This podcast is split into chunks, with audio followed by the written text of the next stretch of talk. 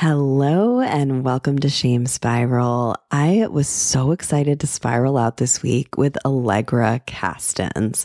Alegra is a licensed clinical therapist and OCD specialist.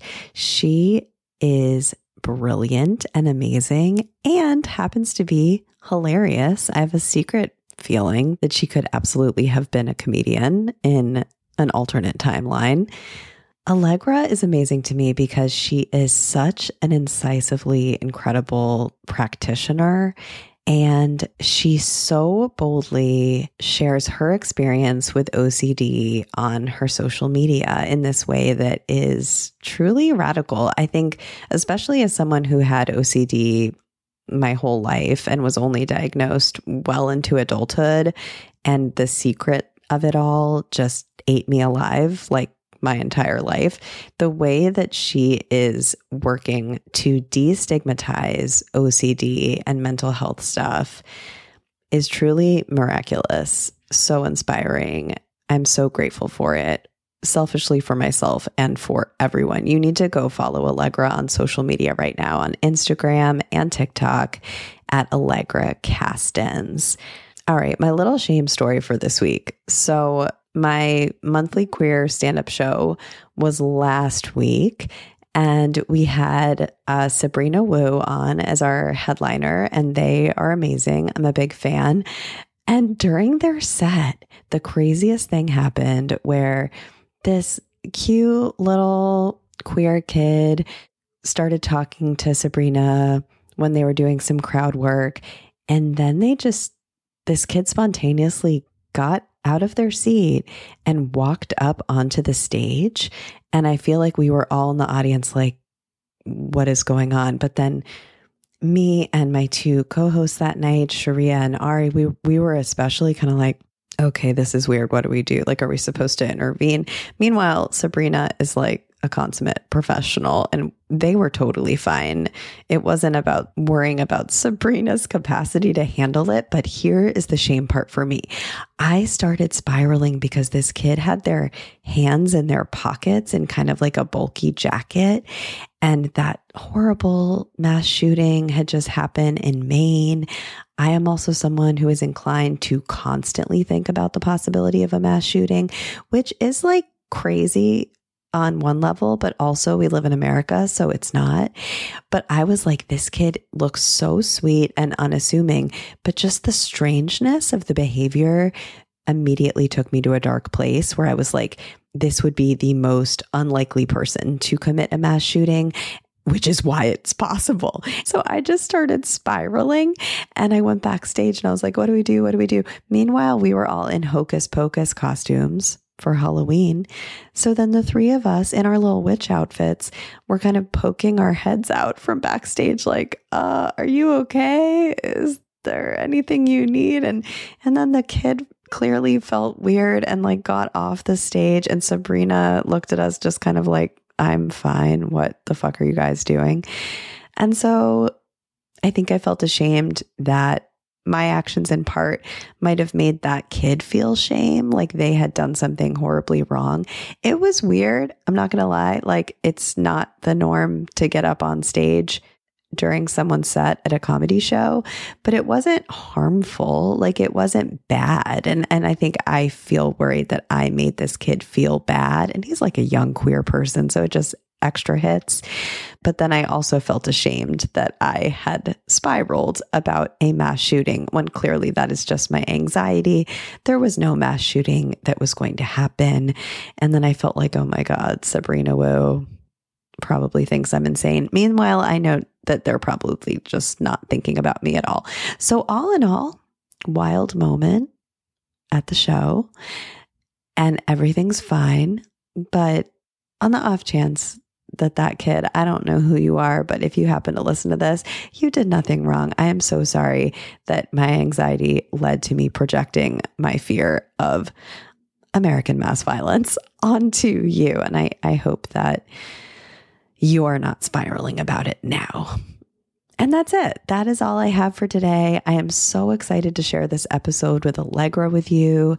As always, I am your host, Ellie Kremendall, and this is the podcast where I low key use my therapy skills to interview guests about all things shame. So without further ado, let's start spiraling with Alegra Kastens. Shame burning in my brain always in a frame. And I've only myself to blame. Shame, wishing I could forget my name and crawl back up from where I came. I'm going down the spiral once again. The shame spiral. As soon as we just logged in, I immediately confessed to you that I had been spiraling in various ways this morning. And that's why I was late. So, how about you? How are you feeling right now, knowing we're about to talk about shame? How are you feeling in general today? I feel so much better today because I got 11 hours of sleep, which is so shocking. I was spiraling all night last night and I was like, I just need to go to bed. I just need to sleep. And I was spiraling about dating and this like it's a whole situation, but I slept mm-hmm. and it is wild how much a good night's sleep can like change your whole mental health. I know. 11 hours. That it was so kind of beautiful. Mm-hmm. It was.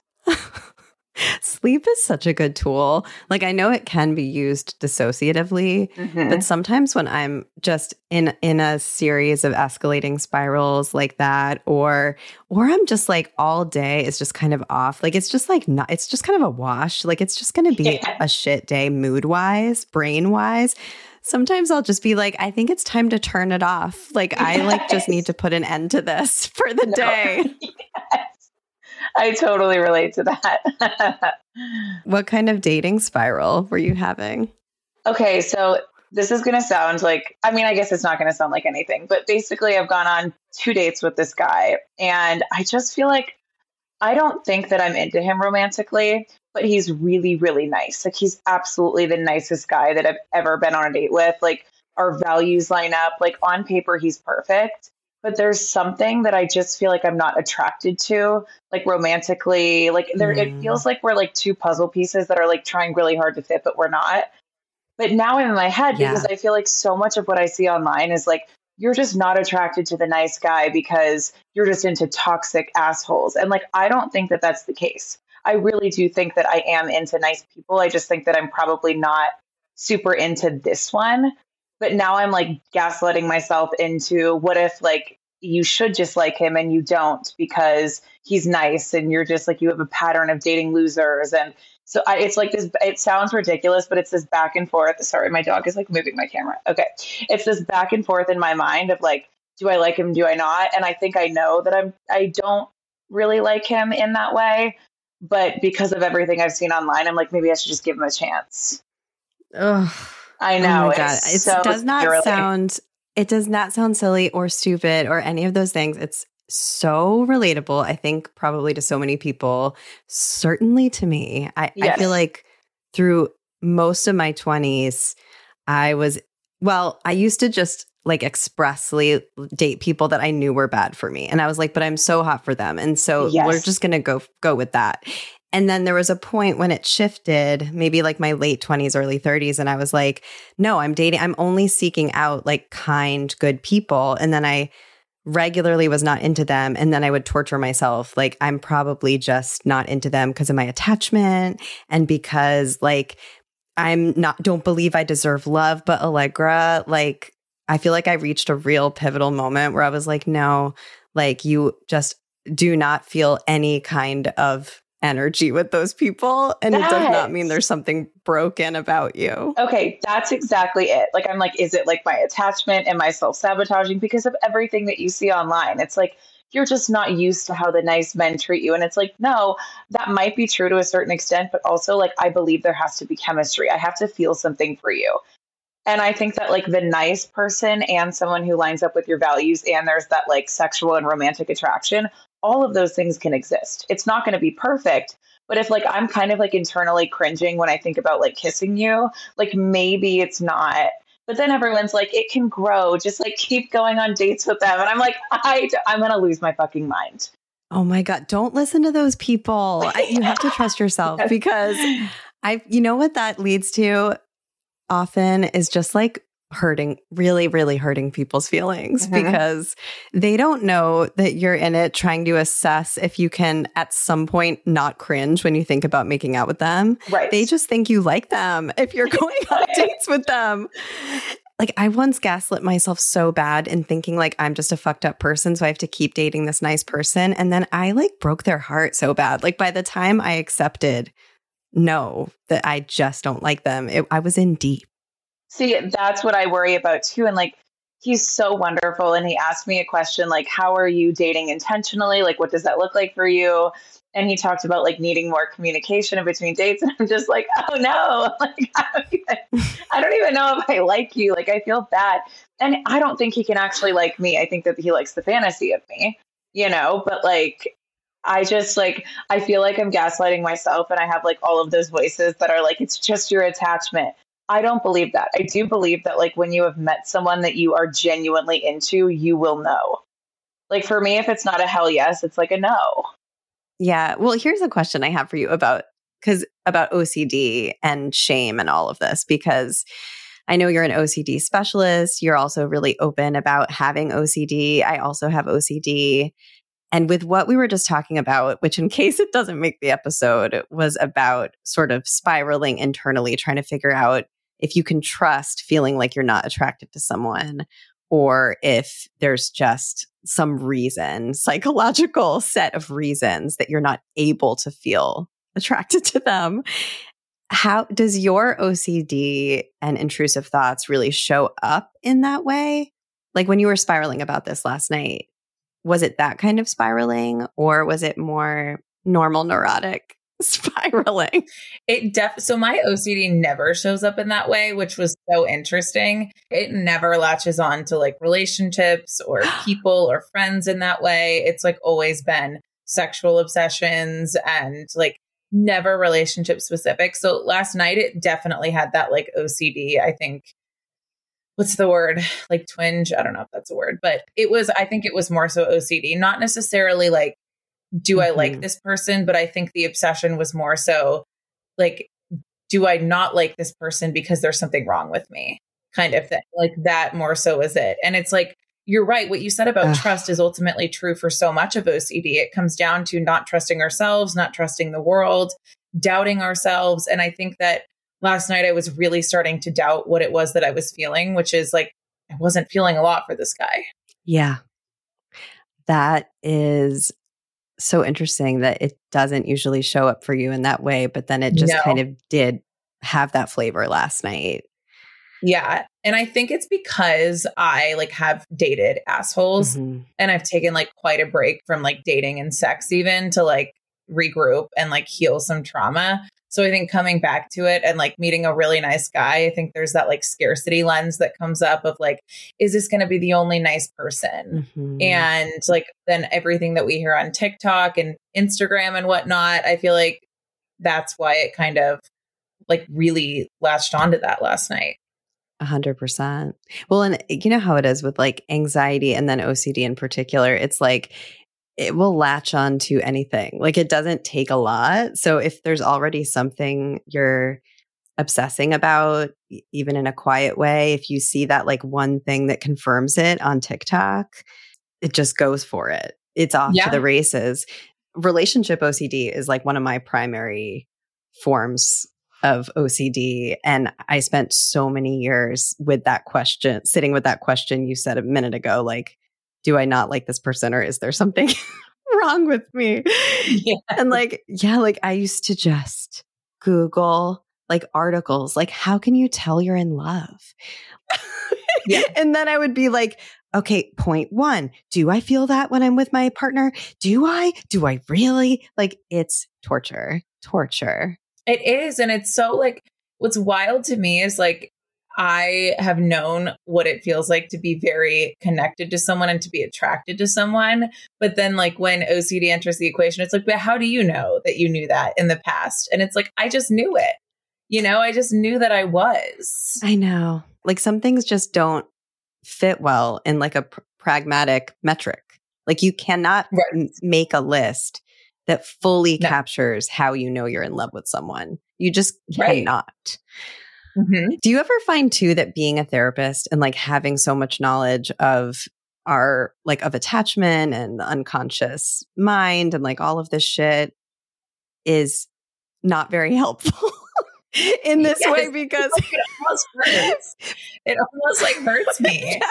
how does it hurt you? How how does that go for you? It's like I think I just know too much about like attachment and my own attachment wounds and like my own trauma that I'm like, is this like my anxious attachment? Is this me just not thinking that I'm deserving? Are they really just wonderful and I can't see that because da da da da da? It's like I read way too much into things when I think somebody else would probably just say like, I think I'm probably just not into this person. I know. I'm now on the like, you know, is this attachment? Is this X? Is this where like other people probably wouldn't do that? I know. It's like you're doing basically a case formulation on yourself, eh, whether exactly whether or not you're attracted on a date. Yeah. And my therapist is like, stop. Like, because I'm like, am I just self sabotaging because he's nice and I'm just attracted to toxicity? And she's like, stop. Like, no. Yeah. But in my mind, like, I'm really trying to figure out like the clinical aspect of this. And I also have to say, like, I have not met a ton of really nice men. I'm not saying they don't exist, but I also think it's like that when you do, it feels like I must hang on to this person. Yes. Like it does feel like that scarcity too, where it's like, is this going to come around again? A hundred percent. And it, it's so much more complicated too when there is some legitimacy to the scarcity. Like if your sample set is that you have not actually met that many people like this who have these things you're looking for objectively, then it's like there's a way that that's true that y- it's it's just like the math says that there's more douchebags then there are great options, but that doesn't mean you need to like take what you can get. I mean, it's That yeah, that is like also it. But I think as therapists, just like understanding our trauma and then thinking about like what is their trauma like and what is their attachment. It's just like I can't, I can't. it's really interesting with the attachment stuff. You know, that whole something I I got so into at a time was that you know, that whole attachment theory around in couples where you're drawn to someone whose wound like matches yours in a way that just mutually activates it all so you can heal it on both of your parts you know? And that often if why why it doesn't work is because not both people are in the right place or have the capacity to actually like face that battle and achieve the thing you both deeply want and i kind of buy into that like i feel like with the, my husband like i can see how and at an earlier time had we met we would have both been either hurt or um hurt the other person you know? Like it's like that thing is there that would have drawn each other that would have drawn pulled each other toward each other but we met when we were 32 and 33 and we'd both done a bunch of work and so i feel like instead we were able to like move through but it did not i think that's just kind of timing it's not about getting to a point where you're suddenly attracted to a different kind of person Right. That's that's exactly it. And I don't think that we need to gaslight ourselves into being attracted to certain people just because they're nice. Like I do feel like it's just not so black and white, but so much of what we see online and like from dating coaches and even in therapy is like it's either this or that and I think it's a million things in between.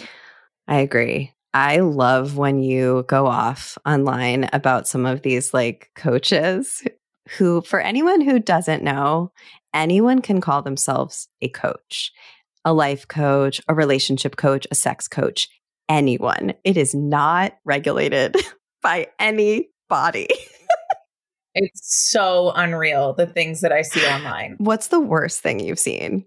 honestly, recently it was I feel like there are a couple of different things, but I saw one about like basically if you text a lot in the beginning, like they're love bombing you. Oh my God. And it's just like some people just like to text a lot. Not everything is like manipulative, love bombing. That was unreal to me. It was basically like that person is love bombing you. They're trying to like essentially manipulate you in some way. That is love bombing. No, like maybe you just like to communicate a lot. Maybe it's two people who are just really into each other and they're texting. Yeah. That's so, so black and white. It's, and what I, I can imagine causing so much harm for people because if someone is like texting you in the beginning more than you're comfortable with, it's also like the agency is all all off. Like then it's your job to be like, "Hey, like I just so you know, I don't like I, am I'm, I'm not into texting this much." And then if that person right. disrespects your boundary, like or is just not a good match, okay. Right but like calling that love bombing. And then the other thing is like, what is this whole like high value men and high value women? I don't know if you're seeing that. What is that? But it's how to attract a high value man.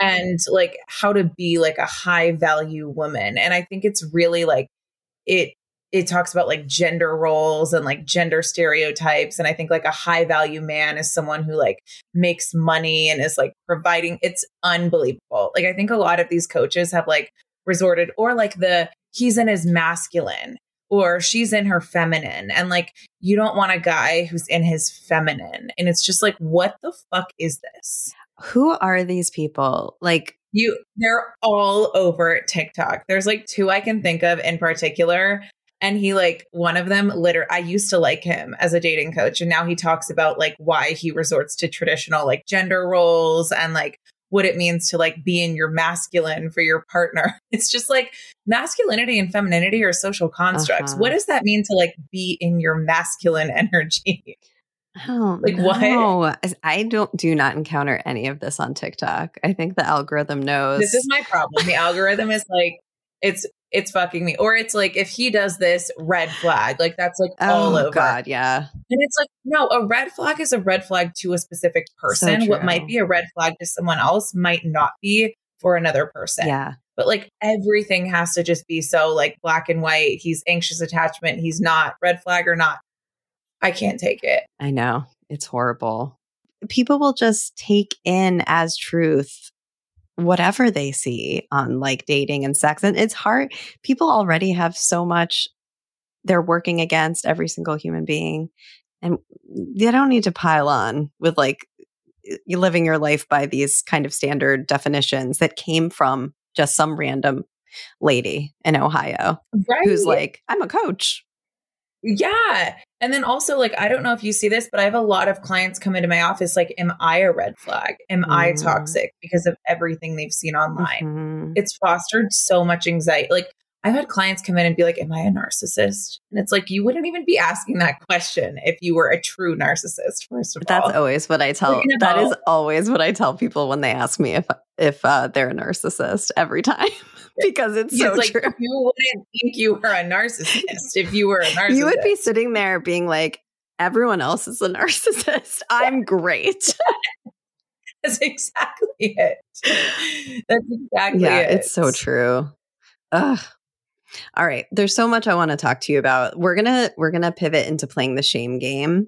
Yes. Okay. So, the shame game, I don't know if you've listened to other episodes, but it is, I'm basically going to give you two scenarios that either one could be shame inducing. You know, it's always interesting to me because obviously, you know, I write them. So I always assume they'll induce shame. So for some people, they don't. And that's kind of okay. curious. Shall we say diagnostic? It's very interesting. Okay. and, um, but you know, I just basically, I'm going to lay them out for you and then you can decide which would be more likely to evoke a bigger shame spiral of these two. Okay. Okay.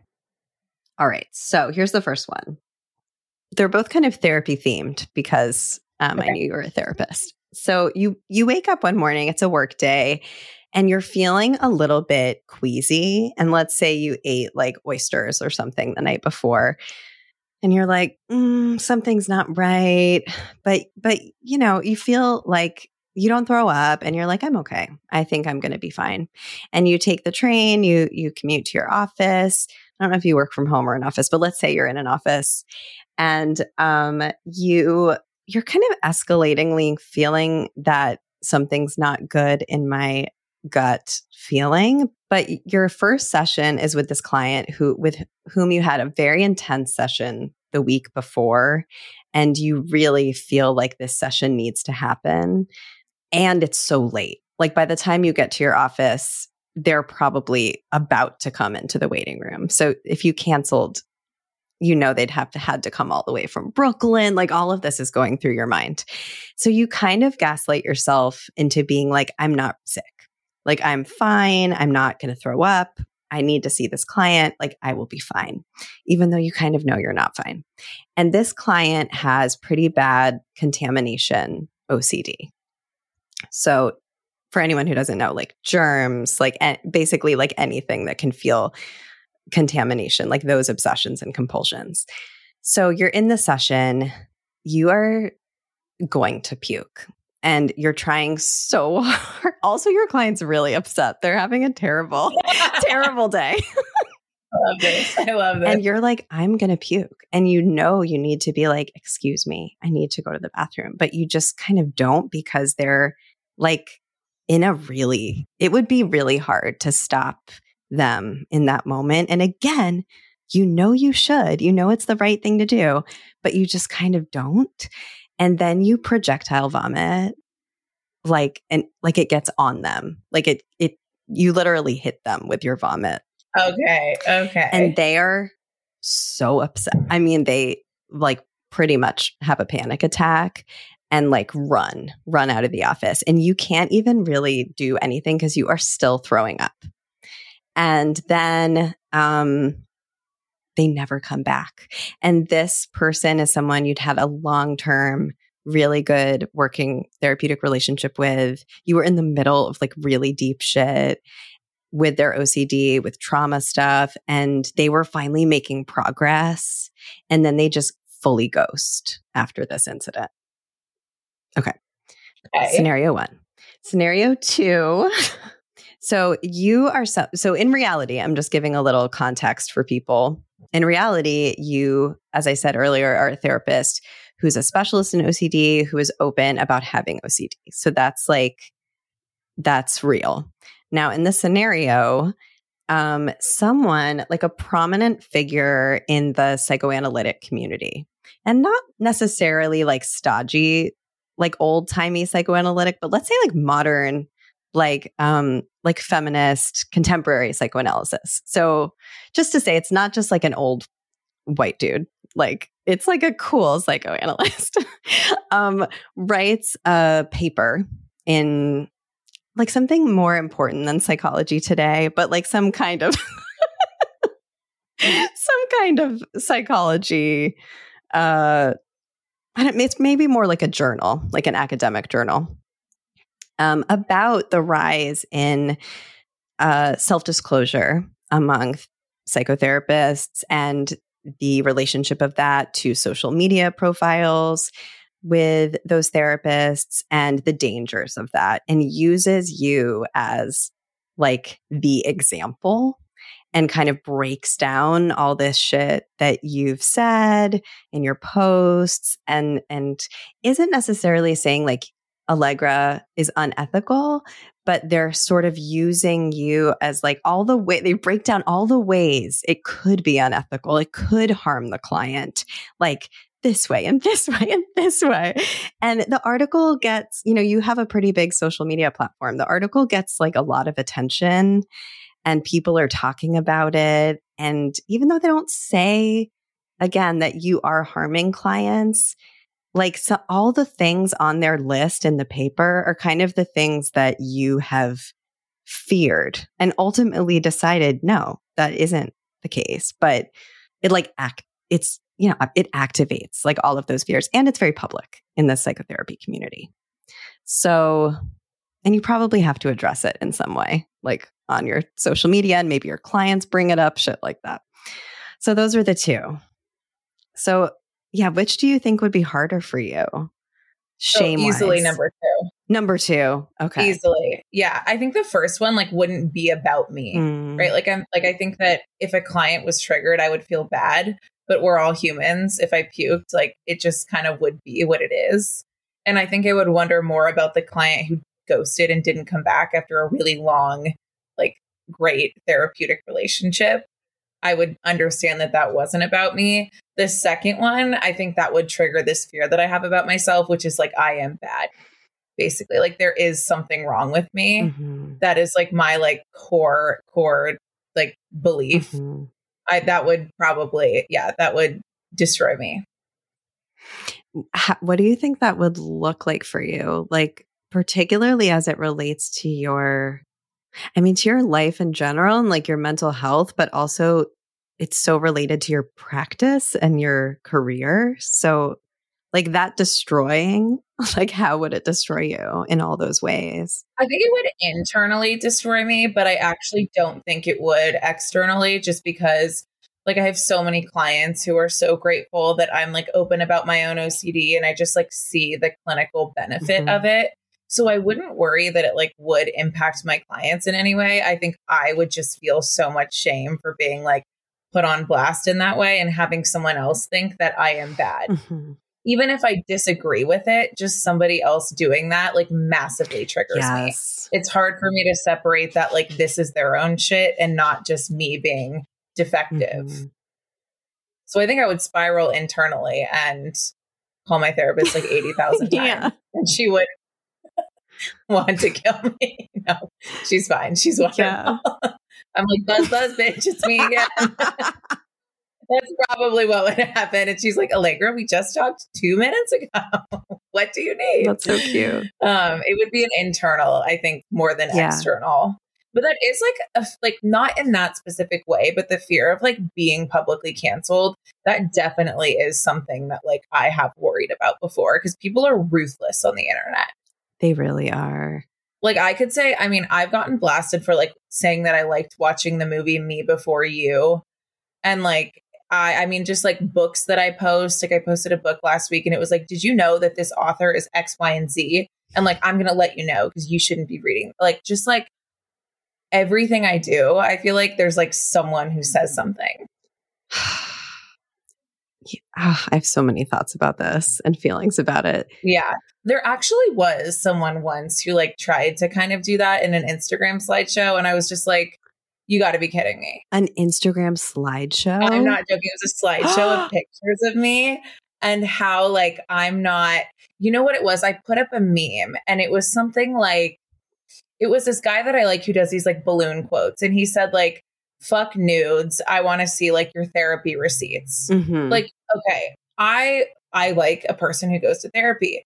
They took it as like not everyone can afford to go to therapy. You are like basically like you are not intersectional you are not and like just blasted me in all of these paragraphs about how i shouldn't be a practicing therapist because i posted that like just wild stuff because of that that i'm like it, like it just basically like not intersectional not trauma informed like all of this and it was just like photos of me in the slideshow and i was just like i don't like know what to say um all because i put up a meme How did you handle that?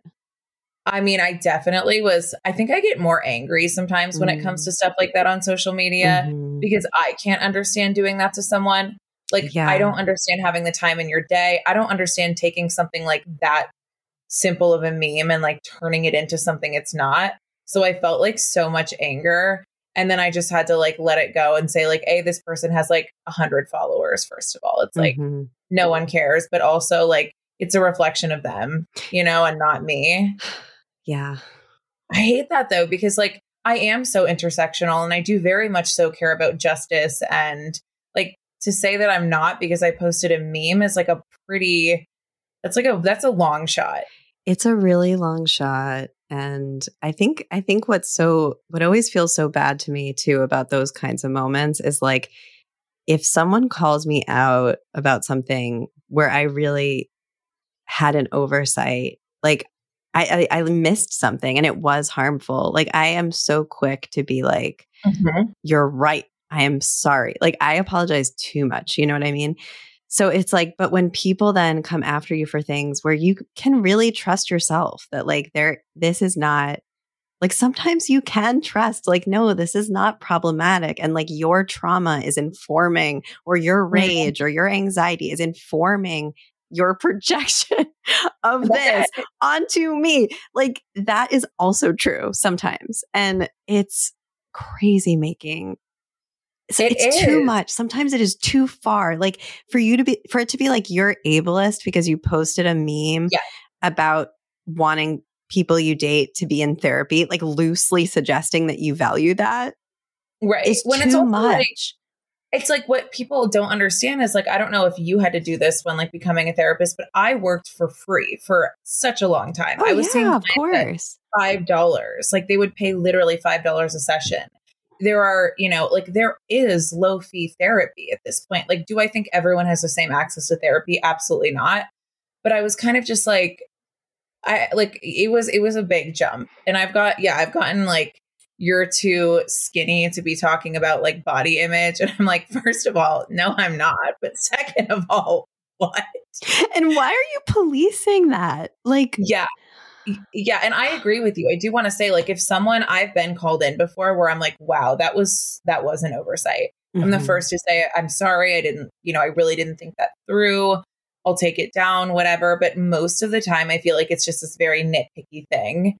And it's like you Mhm. feel like you almost can't say anything back because you're like adding fuel to their fire. Yes. When when I was newer to having a social media platform, I would respond to like everyone.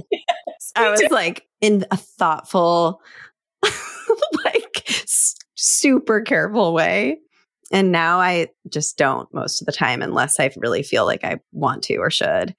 Also, if people have already decided that you are acting with a set of intentions and you are this thing that they've projected onto you, like what I've seen is that it doesn't really matter what you say.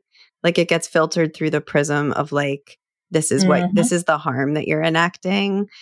So then it's like, why am I talking to a stranger about? Oh my gosh. And the word harm, I'm sorry. I just think that has been thrown around so much. Do I think people can harm people online? Absolutely. But it's like me putting up a meme did not harm people. Like, what do we mean by harm? I'm actively harmed. I'm like, it is literally a meme. And it's like, it is my truth. I would prefer to date people who are working on themselves in therapy. Like, how did I harm you? You know? You're harming me because I can't afford to go to therapy right now. And you saying that you want to be with someone in therapy means that I am not desirable as a possible partner to other people. Like, that's too much. Like, this is the shit, Alegra, that turns me into a fucking boomer. Like, I'm just kind of like, Okay. you Yeah. kids have lost the plot. Like, this is No, out of control. people have. And that is what I think, like, I think that's what pushes people further out of like certain spaces. It's like, if everything I do or say is harmful, like it just, it feels like there's no winning. Yeah. And then it does induce shame because someone is literally saying, like, you are wronging people, I know. you know? And it's like, it does, even if you know that you're not, you have these people just like blasting you behind a keyboard. And it, yeah, it's too much. I can't, the word harm, there's so much that I'm like, I, I can't. And I'm okay saying I can't. I wasn't. I didn't used to be because I was afraid that even saying that I would get canceled. But now to me, it's just like, I really can't. And I'm fine saying that. I really admire that. Like, I feel like this comes up sometimes on this podcast, and I always feel a little bit of anxiety talking about it because of the same thing. I'm like, oh, I don't want to lose like like young Gen Z listeners who are who are going to be like, what do you mean? Like, I thought we all had a group agreement that like like anything can be harm, you know? And it's like, Oh, no, I'm not on that. I did not sign that, you know. But right. Like everything is not narcissism and everything is not toxic. Like I just I feel like there is this like group thing. And then if Mhm. you don't buy into every little piece of it, like you are now harmful. I know, Like where is the nuance? I know. You're like, not everything is harmful. And then they're like, you are harmful now, right now. because you just told me that it's not harmful. You have harmed me. And it's just like, Yeah. I feel like I get it generationally, like in terms of the progression and like the reaction to different kinds of parenting and different circumstances in, in the world. And even if we're just to look at like America, you know, like I feel like I don't know how old you are, but growing up, like I was raised by baby boomers. I don't know about your parents. They might be younger, but I don't even know. I'm it's so sad. I don't even know what a baby boomer oh, is. oh, it's like, you know, I feel like You know? they're they were born in like the 50s and maybe or early 60s. Okay, yeah, that would Yeah. be my parents. Okay. So um yeah, like it was so just like feelings. No. I don't like soccer. It doesn't matter if you like soccer, you just play soccer. That was the vibe, you know? And now it's like the total inverse. Mhm. Every feeling matters. Every feeling is valid and legitimate, even though sometimes feelings are, every feeling is a feeling, but that doesn't mean that every feeling reflects like a reality or is something you then need to like make a clear choice around. Like you have to remove yourself from whatever the thing is that caused the feeling. It's like way too far in the other direction. Yeah, I think that that's exactly it. Like, where is the middle ground? I know. You know, there's an account I really like. I don't agree with everything she posts, but her name is like Sarut Chala or something like that. And she just put up a post talking about this. Like, no, all of your feelings are not valid. and it's like that, you know, like not Yeah. everything you're feeling reflects reality. You are feeling it, so it's valid in that sense, but like it doesn't mean it's a reflection of what's happening. You saying that I'm harming people isn't like inherently reality because Yeah. you're saying that. Well, and it's it's just so sticky because it's like, yeah, sometimes you feel harmed and the that person has harmed you and they're unaware of it and they're uncon they're Yep. unconsciously racist, unconsciously ableist. Mm-hmm. There's something they they did that is truly harmful. And sometimes you feel harmed and it is because for a lot of shit, for a lot of reasons why you experience a moment as harmful. And that doesn't always mean that that person was harming you Right. but some things you're going to experience as harm because of all of who you are and what you're going through. And it's like, I feel like that piece is so missing. It is. And that's exactly it. And again, I want to clarify like, I totally agree with you. There are people who just don't see that they are harming others. And that's like so not what I'm referring to. I'm referring to the like this, the latter basically, where people don't take into account maybe their own feelings or like what it triggered within them. Like if I say to a friend, I can't hang out with you tonight, like I'm too tired. And they say, like, well, you're actively harming me because I think that, like, I don't know, my social anxiety is now spiked and like I feel judged by you. And it's like all of those feelings you're feeling, but that doesn't mean it's a reflection of what's happening. Like me saying no doesn't mean that I've harmed you. It might feel awful to you, Yeah. but that is the difference. it is the difference. I mean, I think this is another way sometimes having a training in therapy makes things harder because I feel so aware of all all of this shit. And sometimes when when people talk to me about those kinds of interactions, I feel like it doesn't happen that much in my life, like the kind of thing you just described, probably because of like who I choose to be friends with. But I've seen it, I've experienced it a little, and I just, I'm like, man, like if people could just be like, hey, like that kind of triggered me that you said you were like too busy or too tired. It made me, it like brought up some feelings for me that like you don't care about me. And I'm just like, is that like, I'm just like checking that reality with you, or like, I just want you to know I feel hurt. I know you didn't like mean to hurt me. Like that then creates the real thing that person wants, which is for that other, the recipient to be like, oh my God, I love you. Like, no, of course not. It means nothing. I'm so fucking tired. And the alternate creates the fear, which is like, ooh, I don't want, I can't, I need space from that That's person exactly- now. like, Yes. that's a, tr- that is a trauma enactment. No, it a hundred percent is. And then it's like, it's a, pro- and I do this a lot, like in my own therapy. Like I've seen my therapist for eight years and I'll project sometimes and then I'll act as if that projection is real Yeah, and it fucks me up. totally. She's like, like, like, none of this is like happening, but I live like from session to session and I'm like, that definitely happened. and it's like, none of it happened. I know. But when I'm able to say, like, this is what I fear based on what happened, it brings us like so much closer. I know. I know. Ugh, oh my God. So frustrating. And that's why we need to date people in therapy. Hundred gonna double down on percent. No, for real, because when you're just like going rogue, like you're just walking around thinking all kinds of shit is the truth. you know, I was it's about to not. say something terrible. I was about to say raw dogging it because that's what I feel like. raw dogging it. That's oh my It god. when I was not in therapy and not on medication, raw dogging life, Yeah. I almost broke up my engagement. Like I was psycho. I was so, Yeah. and which I know you're not supposed to say psycho anymore. I get it though. I was that- crazy. I know you're not supposed to say crazy. I'm just like on one right now. I'm like, I'm going to say what I want. And, but that's how it feels. Like I sometimes I say too, like I genuinely felt like psychotic. I, You know? I mean, yes. Also, I feel like I am crazy. Like I'm clinically crazy. Like I have yeah, no, multiple Sure. Like, diagnoses. I feel like I can say crazy to describe my Right. own OCD. yeah, like something ain't right up here, and that's okay. Like it's just not. oh my god. Okay, I want to ask you, like, shame wise too. Um, like, so you have pure O. So, Yes. So do I. And when you said, when we were talking about the shame game scenarios, you said something I really resonated with, which was like basically that second one would confirm your greatest fear, which is like, I am bad, like I am deeply bad. And that is also my greatest fear. I feel like everything, all my struggle orbits around that fear. And for me, like I have since understood a lot of it is related to OCD and undiagnosed OCD. And I'm really curious for you if what if that relationship is is also really there in terms of that fear and OCD or just what it is like, you know, and what it has been Yeah. like around shame and and having OCD.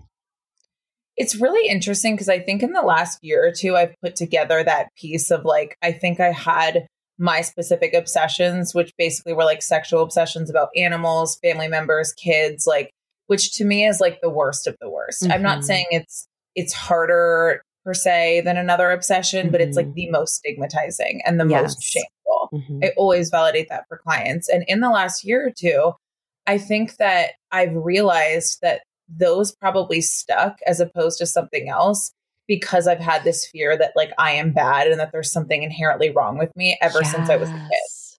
And like my parents ultimately like confirmed that is what I feel with like how they treated me and the things that they said about me Mhm. and the way that they treated like my body and even just like random things that you would think probably wouldn't. I'm not saying this caused OCD, but like in 5th grade, I think I like touched like a there was like a blow up doll at the Halloween store and I like touched the boob. Also, I'm bisexual, so it's like duh, I touched the boob.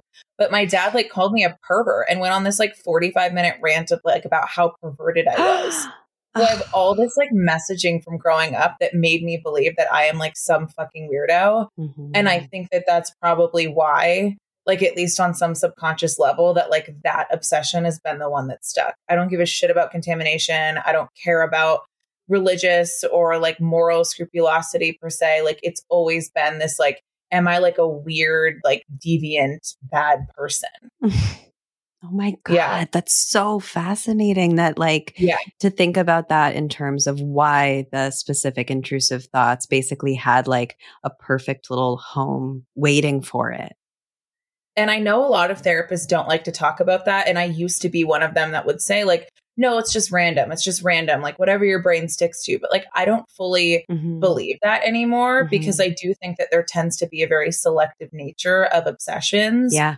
And like, why wouldn't it stick to contamination for me? Why wouldn't it stick to, you know? Yeah. I think that it sticks to like the sexual and even like what we were talking about in terms of dating, because that also mm-hmm. comes back to am I just inherently bad and like I'm just fucking up life? A hundred percent. I mean, I really agree with you. And I similarly used to be like, I found it more of a relief for me, for clients to be like, it's random, it's garbage, it's random garbage. Yeah. You know, like doesn't even matter. Mhm. Don't even worry about that. Um, like that felt like a relief. But I agree with you too. I agree with you now that it's more like, what are you ripe for? Like that it will, Yeah. because anything could stick, any intrusive thought could Mhm. stick. And that's the random, like that's the randomness, you Yeah. know, but you are a Right. specific person with a set of experiences. And I feel really similarly, like mine is you know, I have relationship o- OCD, which definitely is centered around like I'm like bad and evil and there's something wrong with me. And then some other like, am I, am I secretly like a deviant as well? Like, could I abuse? Like, I used to always worry I would abuse my children if I had children. Yeah. That was like one of my biggest fears, or uh, would I abuse any children or stuff like that? And, um, and I think for me, like a lot of it came like I always felt like I was bad for being queer. Like I, you know, grew up in a really homophobic time, spent my whole childhood kind of knowing I was going to come out at some point and and it was going to like break everybody's hearts and that I was like disgusting and gross and evil, you know? Yeah. And then it was like, well, no, actually you're evil because you uh, could molest a child one day. You you yeah, you could be a pedophile. And it seems too like it just seems like that has to be connected in some way which now i it think that's a relief. Yeah. Totally and that can that can help a person and like this idea that like all of it's garbage i like that in the sense of like we don't necessarily need to pay attention to it but then i think that if we're not paying attention to it in the ways that we should we miss massive pieces of treatment like mm-hmm. where that like core fear could be influencing ocd the shame that people feel. Like if we're just saying, oh, it doesn't matter, it's a thought, you might be missing how ashamed that person feels for having taboo obsession. Totally. So I think we like invalidate and miss a lot when we just say like the content doesn't matter. Yeah. And like wildly, I need to dig into the research more, but I was just reading a research article this morning that talked about certain obsessions research shows do people do experience more shame from like the sexual and violent and then it was something like, I don't want to misquote this, but it was, I think the pathology of the more taboo obsessions can be greater. Mm. And like, so we just ignore that when we say the content doesn't matter and it's, it's just OCD. It just is. I think that we're missing important parts of treatment. That's so interesting. Yeah. And the shame, there's so much to that. Like, it just makes me think about like the shame is naturally going to be the thing that we all want to be as far away from because it's so uh, disturbing and distressing and and then I could see unconsciously how practitioners would feel the same, like could easily collude and like, well, it's much more manageable to be like, let's focus on the exposure and like, you know, the minute, like the cognitive stuff and then avoid the shame also. But if, but if the severity is somehow connected to the severity of the shame, then which it makes me think of trauma work. Like it's kind of similar. It's like if you never really engage deeply in the trauma, like you can't really expect PTSD symptoms to alleviate because there's like a well of shit that is just being untouched, you know? Yeah. Yeah. Exactly. How did the shame, because you were diagnosed as an adult, correct? Also, yeah, it was like 19 onset and then 21 diagnosis, or like, yeah, basically 21. And to getting a diagnosis, were you one of the people for whom it like immediately alleviated some of the shame? Oh, hell no. Hell no. Tell me. I was like, okay, so I like I remember that first thought that like what I say like broke my brain essentially. What was the first thought? It was like this little girl walked into the boutique that I was working at and there's so much that I could say about that too. I think that like I guess I'll just, who cares? I think that like like chubbier kids trigger me more in terms of my OCD and like mm. I've I now associate associate that with like I got made fun of a lot by my parents for being like chubby as a kid. Mm-hmm. So I mm-hmm. think that like sexual, like unwanted sexual thoughts about chubby kids like trigger me more because it's like this like, ugh, it's like I don't want that because I don't want that in me. But anyways, yeah. my brain basically was like, what if you had sex with her? And that was like the end of it for me. Ugh. It was like the first time I'd ever had a thought like that. And then it was just like nonstop, like constant sexual thoughts and images and that shame was like, it was, I mean, there's like, I don't think I'll ever feel, feel more shame in my entire life because I had no mm-hmm. idea what was happening. And when I finally did get a diagnosis, like almost two years, or I guess like a year and a half into it, I still didn't believe that it was OCD. Like, how could someone who has OCD be having unwanted sexual thoughts about children and animals and family members? Mm-hmm. Like, I didn't even believe the diagnosis. You didn't. No, it didn't. Like, it didn't do a whole lot for me, to be honest. And for some people, it does. It's like, great, there's a name for it. I don't have to worry about it. For me, I was still convinced that I was a terrible person. So, what ultimately helped shift that for you? I think proper treatment, like a few years into struggling, and then also just time. Like I remember I wouldn't tell I wouldn't tell my own therapist a single thought. Like I would sit there like silently the whole session and then in the last 5 minutes I would like disclose one of my intrusive thoughts and then I would like run out the door. And so like, no, I know. A little doorknob like, action. I'm like, "Hi, I'm worried I'm going to fuck the dog." And then I like sprint out. like run for the and she's like um okay see you next week so real oh my god no it's like so real but i think like time and me healing my own symptoms and like me writing about it and talking about it mm-hmm. and like mm-hmm. being open on social media that made the shame so much smaller. Like I love what Brene Brown says when she says like shame grows in secrecy. Yeah. When I started being like vocal, which I don't think everyone needs to do, but this helped me when I like owned it and said, this is what I'm experiencing. And when I have people who say, like, I know that's not you, I'm so sorry that you've suffered, that helped immensely with the shame, as opposed to me just like sitting here worrying about whether or not I could be this person and like what everyone else would think about me if they knew. It's like everyone does know at this point because it's all over the internet. You know? Oh my God. That's so fucking amazing and badass. Like, I really admire how open and public you are about it. I think it's doing so much in like a grassroots way to destigmatize and lessen people's suffering because such a, one of the hugest parts of that particular suffering is like I alone am evil. For me it was kind of like even people who think they love me like don't really because like they think I, have managed to convince them I'm this yeah. good person. But mm-hmm. if they knew I was evil, they would not love me. So it's like actually being op- extremely open with people in your life and then being like, oh, and they still love me. It's like, even if you struggle with whether you're evil, it's kind of like, well, I guess even if I am evil, they still love me. you know, and right. That's really powerful. Totally. That has been like the most helpful thing. And I'm like in the process of writing a book. And I like was, I used to be so afraid of that like if this book comes out is nobody going to want to date me mm-hmm. but like the wild thing is i shouldn't say this but i'll say it like the dude that i've been on two dates with we matched on Hinge and he messaged me and he was like, This is the weirdest thing, but like you came up in my explore feed on Instagram.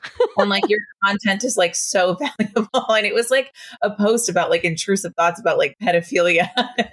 like, That's amazing. So I was like, wow, like this guy like didn't run for the hills, you know? Mm-hmm. So I think that like the more open I am about it, it's like if you're gonna date me, if you're like whoever I'm gonna end up with, like you're gonna know all about this. So like it just is what it is. I love that so much. I love thinking about like um seek like the the sort of really intentional sharing and connection as the antidote to the shame and the secrecy. Right, which differs from like compulsive confession. So I love that you just said like intentional. Yeah. Because a lot of people with OCD want to confess. It's like they don't want to tell the person, but the compulsion becomes let me confess just so they know that I'm not evil or just so they know like who I am, that's different than intentional sharing. Yeah, because the I guess if you're in that space of like compulsive confession, then you can't even take in, it doesn't even matter what comes back your way. No, and then you just reinforce to your brain that like every time you feel the urge to confess this thought, that like you must do it. That's the way to alleviate anxiety. Oh so God. you see people like confessing all day long to their partner, like, I'm having these thoughts that like I don't really love you. And it's like all day long. Oh God. Oh my God, that's horrible. I know. And then it's it's sad for the partner, right? Because it's like they're having to be on the receiving end of really hard for the partner. Right? It's like, no, it's so I would be like, what? what do you mean? oh my God. I love how you um, put it as like the day that broke my brain because, like, the thought, the one thought that broke my brain because. Mm-hmm.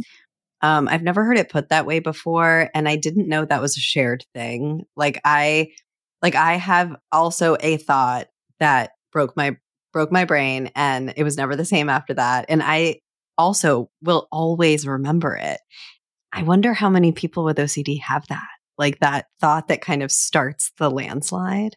So many. Like I've posted about it on Instagram before, and there are so many people who respond saying, like, I remember the exact moment. I remember what I was doing, what I was wearing, the exact thought, which is so interesting. Like, why does that happen? Oh my God, it's so interesting. Cause like I'd had OCD when I was a kid as well. Like I would be like, if I don't get up and move the figurines, like so, uh, someone's to come in my room and kidnap me. Like it was that kind of stuff. And I did a lot of that. But this one was like, I was in love, like so in love with my first girlfriend. So in love, so happy. I was like 19 and we got really high and we were having like the best night ever. And then I went to the bathroom and I looked at myself in the mirror and I was like, what if you don't really love her? And like you're not really in oh. love with oh. her. And then I was never the fucking same. And also I spent the next like four years ruining that relationship, you know? So that's oh, so sad. Yeah. yeah. That is so sad. And that just like that is OCD to a T, where like you are doubting reality. Like that's yeah. what we call obsessional doubt, mm-hmm. where it's not reasonable doubt. This like, what if I don't actually love my partner? But what you're saying is like reality showed me that I did, and now I'm doubting that. I'm like in this possibility instead of living in the world that exists. There's that sort of way where it just creates the rea- reality it's afraid of because I was so in love, you know? And then, but I became 24 7. All I could think about was that I didn't really love her. And I was like tricking her and tricking myself. And how do I know if I love mm-hmm. her? And like, um, and then like that kills love because there was no room for love to exist. There was no room for intimacy to happen because all I, I was just in fill replete with anxiety. So then it's like that changes the relationship. And yeah, ooh, it's all just so fucked up. That breaks my heart for you. Oh, it breaks my heart for you with the thought that broke your brain. It's like that's so painful. The the thoughts about children, animals, like I just I feel like I would not wish those on a single person in the world. No.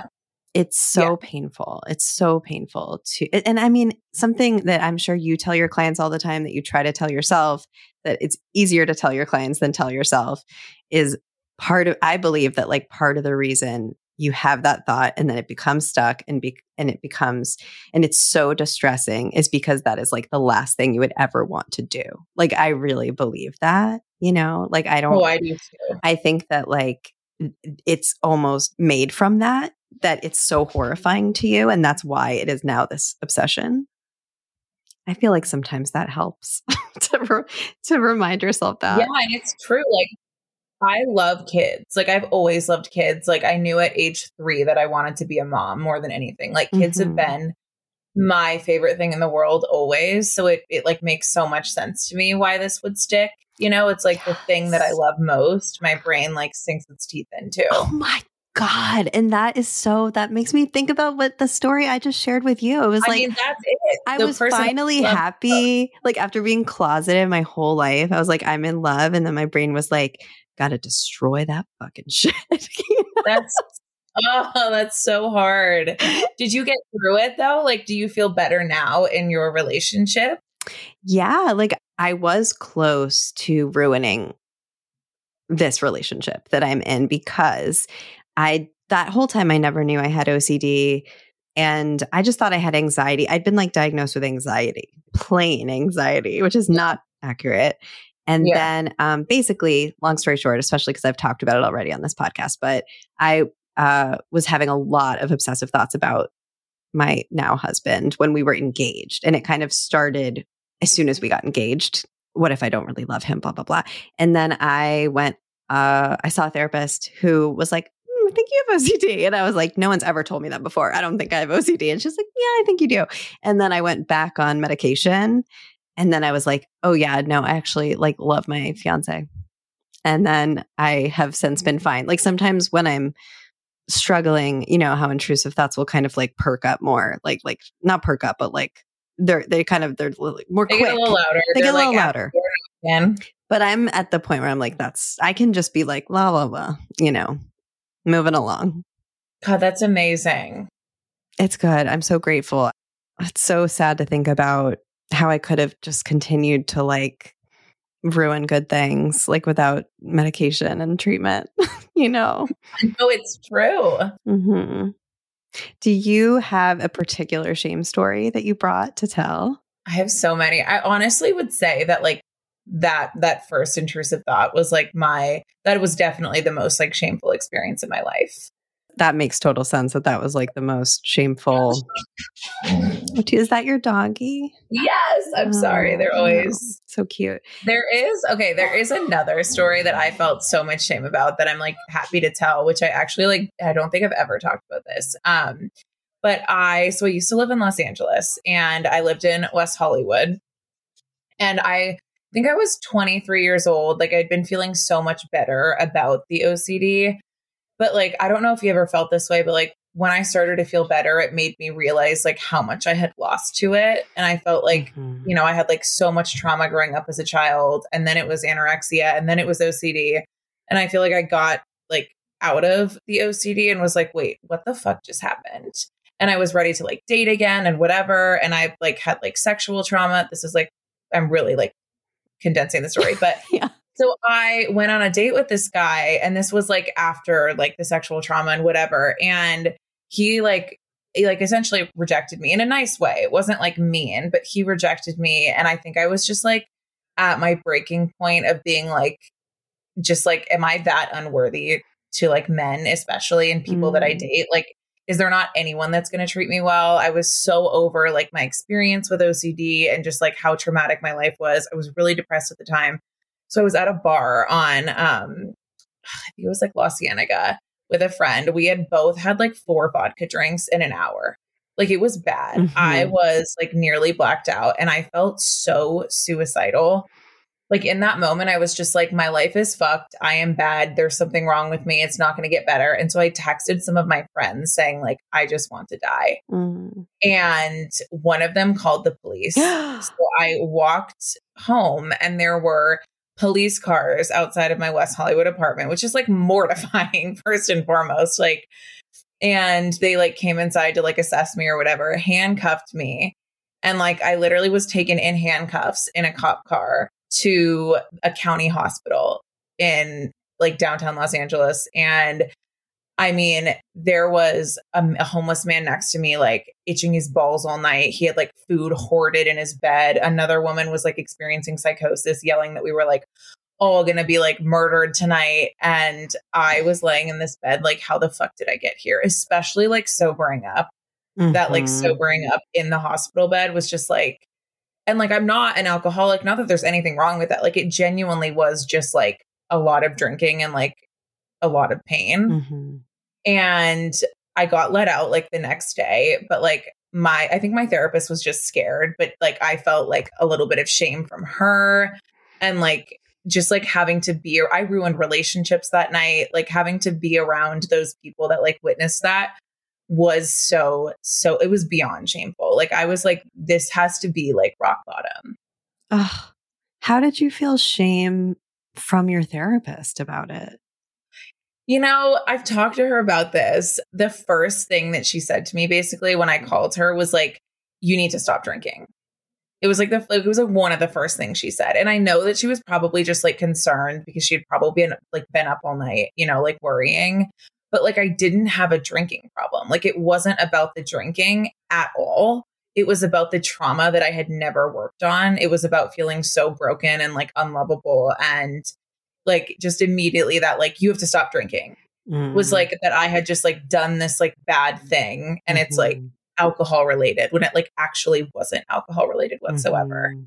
And it felt like I was being punished a little bit for like that experience and the pain that I was in. Mhm. And that felt really shameful. Like it felt like like this is just like a binge drinking moment like don't do it again. Yeah. you know instead of like wow i'm so sorry that you just like spent the night in county hospital were arrested in front of your neighbors. Like i mean Yeah. you know like it just didn't need to be the first thing that she said. And like i i wish that it was like a lot more compassionate. And she's like the like the best. Like she is like my favorite person in the world. I've seen her for 8 years. But it that moment was like and then she like couldn't see me that day and i was like what do you mean you can't make space for me? Like i literally just slept in a county hospital and i am so ashamed. So that and like i was training to be a therapist at the time so i Mhm. think that's where some of that shame came from too is like which like it's so interesting because I, I asked my agents like do i include that part in the book? And they were like i don't know like maybe maybe not. But like that ultimately also was where the shame came from. Like is there something like wrong with me that, and, and you know like i should i not be a therapist even though that was like not at all the case Mhm. i'm just really good at hiding my pain and i always have been and i think that it just like everything broke that day Yeah. That's really hard about the response. Like a, a response to it, especially from your therapist, that feels like it only addresses like kind of like um the symptom, like like you were dr- that drunk because you were in so much pain because of everything else you just said. Right. I don't enjoy, I don't like, I will have some drinks if I'm with a friend, but like, it's, i prefer not to a lot of the time because Mhm. it makes me more depressed. Like, it genuinely wasn't like I'm over here like ripping shots all day long, you know, like it was, I was like, literally, I just happened to be at a bar when Mm-hmm. I just felt like, like nothing is going to get better at this point. Mhm. And you lost friendships over that experience? Ugh, I can't believe I'm gonna cry. Yeah, because I said really horrible things to the friend who um called the police. Like I said Oh. really horrible things to her. Mhm. Some of the stuff I should have addressed previously and like addressing it while I'm like handcuffed at the hospital, like drunk was like not so like yeah, we're yeah, we're like not friends anymore. Oh, I'm so sorry. You were you were so angry that she took that action and you were just And like I'm sure like I understand why she did, but I was also just like I don't know, like I wish that you didn't kind of thing. Mhm. but yeah, like losing a friendship, being arrested, laying in off, and like they thought that I was like detoxing at the hospital. Like I remember hearing them be like, "She needs to detox," and I'm like, "Y'all, I had four drinks, like, and I'm not enough." Like, what do you mean I need to detox? like, so it was like this whole dramatic situation Yeah. you know but like yeah i still feel a bit of shame about that and besides like people who were there like no one knows about that Mhm. you know and like clearly i mean i got let out the next day i wasn't like on a 5150 you know So like the primary shame of it all was just like what was the thing that still haunts you the most about? I mean, there's so many pieces to that whole experience and then the aftermath of the experience. i think it's like the aftermath and like the way that i felt after and i think that that would have been the time to like dive into trauma therapy Mhm. not like four months ago when i finally started trauma specific therapy like that would have been the time and i have so much compassion for my younger self looking back and i kind of feel like not everyone around me had a lot of compassion for me Mhm. and that makes me sad i think Yeah. that like the shame that i feel is like other people just like thinking that i'm like crazy or like Mhm. doing that for attention when like I really was just in so much pain. And I wish that that would have been the moment where like I would have gotten like EMDR or Yeah. like really started digging into like the trauma, not just from living with OCD, but like the sexual trauma and like my entire life, basically. Totally. It's near impossible to not internalize that as shame, like when you're experiencing the gaze on you as though like you are a bad person that is doing shit for attention. And Yes. that's hard not That's to take exactly on. how I felt. Mhm. And that's so sad about your friend. I feel like also you were so young, like you were 24. Did you say that? 23. 23. I think I was, yeah, I'm pretty positive that I was, tw- maybe I was 24. I was 23 or 24. Yeah, I was like a Mhm. baby. a was a baby, baby. a baby. And I feel like that's such a thing that you just have to grieve sometimes. And it, it's such a different thing to try to grieve it while working on like severing that grief from the shame. Cause like Mm-hmm. I am an alcoholic and I've been in recovery forever, but like I made so many mistakes in my 20s Mm. in my drinking that really hurt people. And I I've lost one French one friendship in particular that really just like bothers me and sometimes I obsess about like why she won't talk to me anymore cuz I'm like so great now, you know?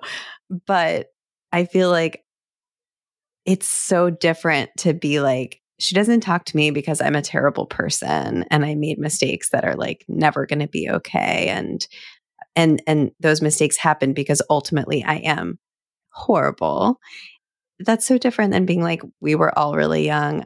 I was fucked up. I made mistakes that hurt her and I just have to like grieve that loss and respect that she doesn't want to be my friend. That's so Yeah. different. That's so different.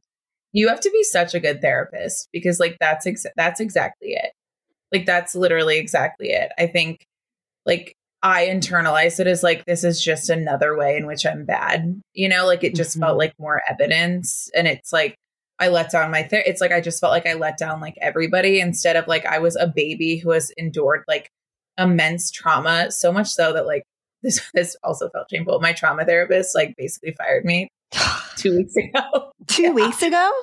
I'm not. It happened two weeks ago, and it was like it was like so sudden. It was in the beginning of like it was like five minutes into our session, and she was just like, "I can't work with you," and like never had a conversation with me about it. There wasn't What? like, it, and then it was like I contacted other people on your behalf.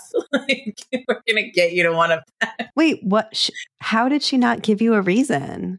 Um. Well, she basically she said that like she, it, like she treats trauma, but like in a without saying exactly this, not like my trauma. Okay. So I, I was like, am I like too fucking traumatized? Um, so it's like I have so much compassion for baby Alegra who like was so fucking traumatized and like literally raw dogging life is like that's what I was doing. I know. And so I'm like finally at like, you know, 28, 29, like really digging into this. Mhm. But like me at 23, 24, like I just have so much compassion for her. And it was just like drinking that much in that little time was a mistake. But like the way that I was feeling wasn't a mistake. It just was my life. Mhm. And like obviously what I said to that to that girl was like horrible, you know, like didn't need to be said. Mhm. But it's like you're a person. Yeah. And I think I like had said it while there was a person chained to the floor in the psych hospital. I'm not. Anything you say while you're institutionalized and Doesn't there's count. someone chained in a bed next to you does not count. No, that is not normal it's- circumstances. It's not like no, they were not. They were chained to the floor, not even the bed. There was a massive chain, and the person was like trying to rip out of it, and I'm just sitting there in my cuffs. Like, Oh my God. Like, why do we treat people like this? Oh my horrible. God. That so horrible. no one should and ever be chained to a floor ever. Ever. ever, ever, and like. You know, I think you're right. Like if you're enduring that experience, what you say should not be should not be held accountable for. I think it's amazing. I feel like it's amazing that you're 28. You've like I just turned 29 on Saturday. 29. You've like done so much work. You're writing a book. You have like a thriving practice. You're fucking killing it. Thank you. I'm killing it in every area but dating, but I'm trying to That's next. I'm trying to have hope that it will happen when it happens. Yes. 28. You're still a baby. I'm sorry. You're still a baby. And That's there's plenty of time. says, Mhm. But I want like five babies. I So I think understand. the only reason that I like get really caught up is because of that. It's like the I mean, it's also because I think I'm like bad and no one's ever gonna want to date me. Like there's definitely that. And I look at other people and I'm like, what's right with you that's like wrong with me? Yeah, But also it's just like if I had it my way, I would be pregnant right now. I understand. So I get really scared that like it's not gonna like happen in the timeline that I want, kind of thing. And like Mhm. that's like the ultimate, like it's out of my control.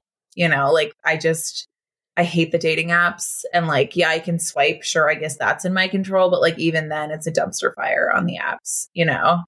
Dating is so hard. I really, really, I was in a similar place around my late 20s, early 30s until I met my partner, where I was just like, I want to have a family, like I want a real partner. And I was like a, obsessed. Like I really, it became like I was kind of like fertility stuff yeah. became an obsession.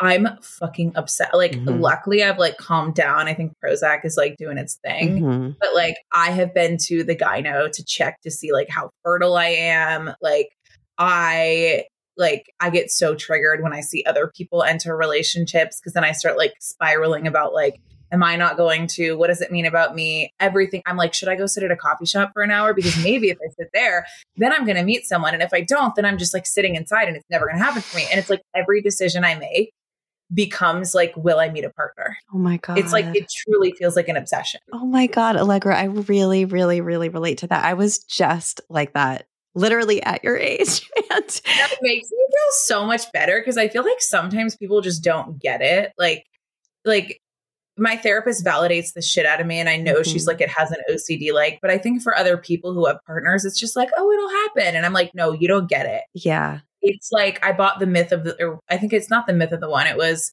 calling in the one. Oh that shit fucking terrified me. It's like a book about like how to like find the one. Oh my I god. To, like I have done I went to speed dating. Like I swear to God, I am like obsessed. And it's like I just need to fucking sit the fuck down. I need to stop. Okay. Y- yes, it is paralyzing and consuming. And it's similar to what we were talking about earlier with like the way that uh, intrusive thoughts and anxiety kind of like takes you out of your life and creates the opposite of what you want. Because I did the same shit. Like I was like upset. Like I was like, I'm going to get too old. My eggs are dying. Like I'm freaking out. Yes. And P.S. I carried my second baby at 40. And just so you know, but and if you ever want to like real like if you ever want facts about that shit i'm here to provide them for you if that will help but but um i used to like do the same thing you're talking about where i would be be like you i don't want to go to this show but i need to go to the show because what if i meet my person there and like if you don't go like how are you ever going to meet a person and that's your fault but then i would go to the show and i wouldn't even fucking enjoy the show because i would be like my person isn't here and then it's like that was your night and that does not make you feel good about yourself or confident or inspired by a show. And then you're not like being your full you who would attract a person. you know, it's like, no, so true. Oh my God. I am so grateful that like I have someone who relates to this. Like, how did you get out of it? How did you stop obsessing? how did I stop obsessing? I feel like I really noticed at a certain point that I was doing that. And I was okay. kind of like, just like actively trying to be like, when you go to the thing, like, you might be having those thoughts, but just try to like be at the thing, like just try to do the things you want to do. But I'm going to be very honest with you. I don't think I like really worked through it or stopped doing it. I think I just like kept doing it. And then I met my partner so iconic. it just happened. Like, I don't think I like healed it. Like, I just. amazing. And how did you meet your partner? On OK Cupid.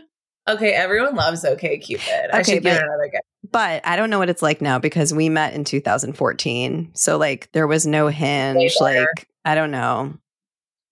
I don't know. Yeah but whatever. I don't know. You really want kids. You want to, like, sometimes I don't know that you need to heal everything to just like move forward. Like, some things are just going to be like messy. And I think you can still meet your partner. Yeah. Yeah. Well, also, I did a little bit of light witchcraft. Wait, shut the fuck up. I need to do, I'm like, I'm, I'm like, should I go to a psychic? Should I? Like, I'm dead serious. I went to one and they told me great news. Um, I don't believe it. Okay, Cupid. A, la- a casual spell. I did do a little casual spell, and I can tell you the spell, but we should go in a couple minutes. But um, I will. I'll tell you the spell. But basically, what I think the spell really accomplished is isolating for myself what I wanted and how I wanted to show up in a relationship and putting that out into the universe. I think like really like clarifying that for myself. And I think that probably helped me recognize Basil, my husband, when I met him. You know what I mean? Yeah. So I don't necessarily think the like universe brought me basil, but part of me does kind of, but I think it's probably more the former. So either way, helpful. okay. I gotta do I gotta do some witchcraft. Yeah. I'm going to tell you what it is just really quick in case any, I don't want to deprive the listeners of the spell in case it They want helps anyone. spell. Yeah, yeah, Everyone's yeah. gonna So yeah. I'm going to actually find the spell and I will put it in the show notes. But the the premise of the spell was that you write out a list of what you are looking for in a partner in this life. And then like I just said, you like write out a list of like everything that kind of encapsulates how you want to show up in a romantic partnership. And then from what I remember, you roll up the list. I think you put it in a loaf of round bread. this is where it gets wild. you put the list in a loaf of round bread. I think you then cover the thing with like a penny and then a candle. and you burn it. Um, and then you throw the remains into the ocean. and I think there was some shit you said while you threw the bread. I will be at Far Rockaway this weekend with my with my remaining bread. I also know someone else who met their partner after doing this spell. okay, I'm sold. I don't, all of my clients are going to be like, "You told me not to believe in that," and I'm like at the beach, like throwing. Throwing your loaf of bread. They're like, "I thought we didn't believe in magical thinking." I'm like, "Shut the fuck up." oh my god. Highly recommend. Yeah. oh, Alegra, it's so nice to chat with you. I feel like we could chat forever. I love this so much. Like favorite podcast. Oh my this is amazing. god. Such one of my favorite conversations for sure on this podcast. Is there anything that we talked about that made you have a little bit of like a meta shame spiral in the moment or that you think could later if you're debriefing it? Oh, I think definitely like the hospitalization. Yeah. like how dark did that sound? I think so many people relate. So many people have been hospitalized. It's not even that dark. Okay, Mm-mm. that and then probably like when I was like, I don't care, cancel me. That- Not really, you know, but like I'm like, do I feel a little bit of shame? I feel a little shame about that whole moment too. I'm like, mm, I'm I don't like- I know. think I feel I feel shame because I'm gonna get shamed. I think it's what's happening. Me too. It's preemptive shame. Yes, that's exactly. You're ready it. I'm for like, it. Could I get shamed? Yes. Yeah. And how do you how do you feel right now as we're wrapping up? Great. I feel like that was. I feel renewed hope. I'm going to buy some bread. I'm just. I- ready. I swear to God, I really am gonna find the spell. I just have to contact Wait. I have to reach out to this witch that I know who gave it to me. And because this was like 10 years ago now, something like that. But I know I can recover it for you. I know I can. I'm so ready for this. Okay, cool. All right. Bye. Yay. Thank you so much for listening to this episode of Shame Spiral. You can follow the pod at Pod Shame Spiral on Twitter and Instagram. And you can follow me at Ellie Kremendall on Twitter, Instagram, and TikTok, where I'm regularly posting fun or especially juicy video clips from the episodes. If you're enjoying the pod, please rate, review, and subscribe. It really helps. And if you have any brilliant ideas for a shame game scenario, email me at shamespiralpod at gmail.com. This episode was edited by Teresa Gaffney. Original music was by Shadwick Wild, and cover art was by Cassidy Kolinick. Thank you again so much for listening and spiral on, but not too much, okay?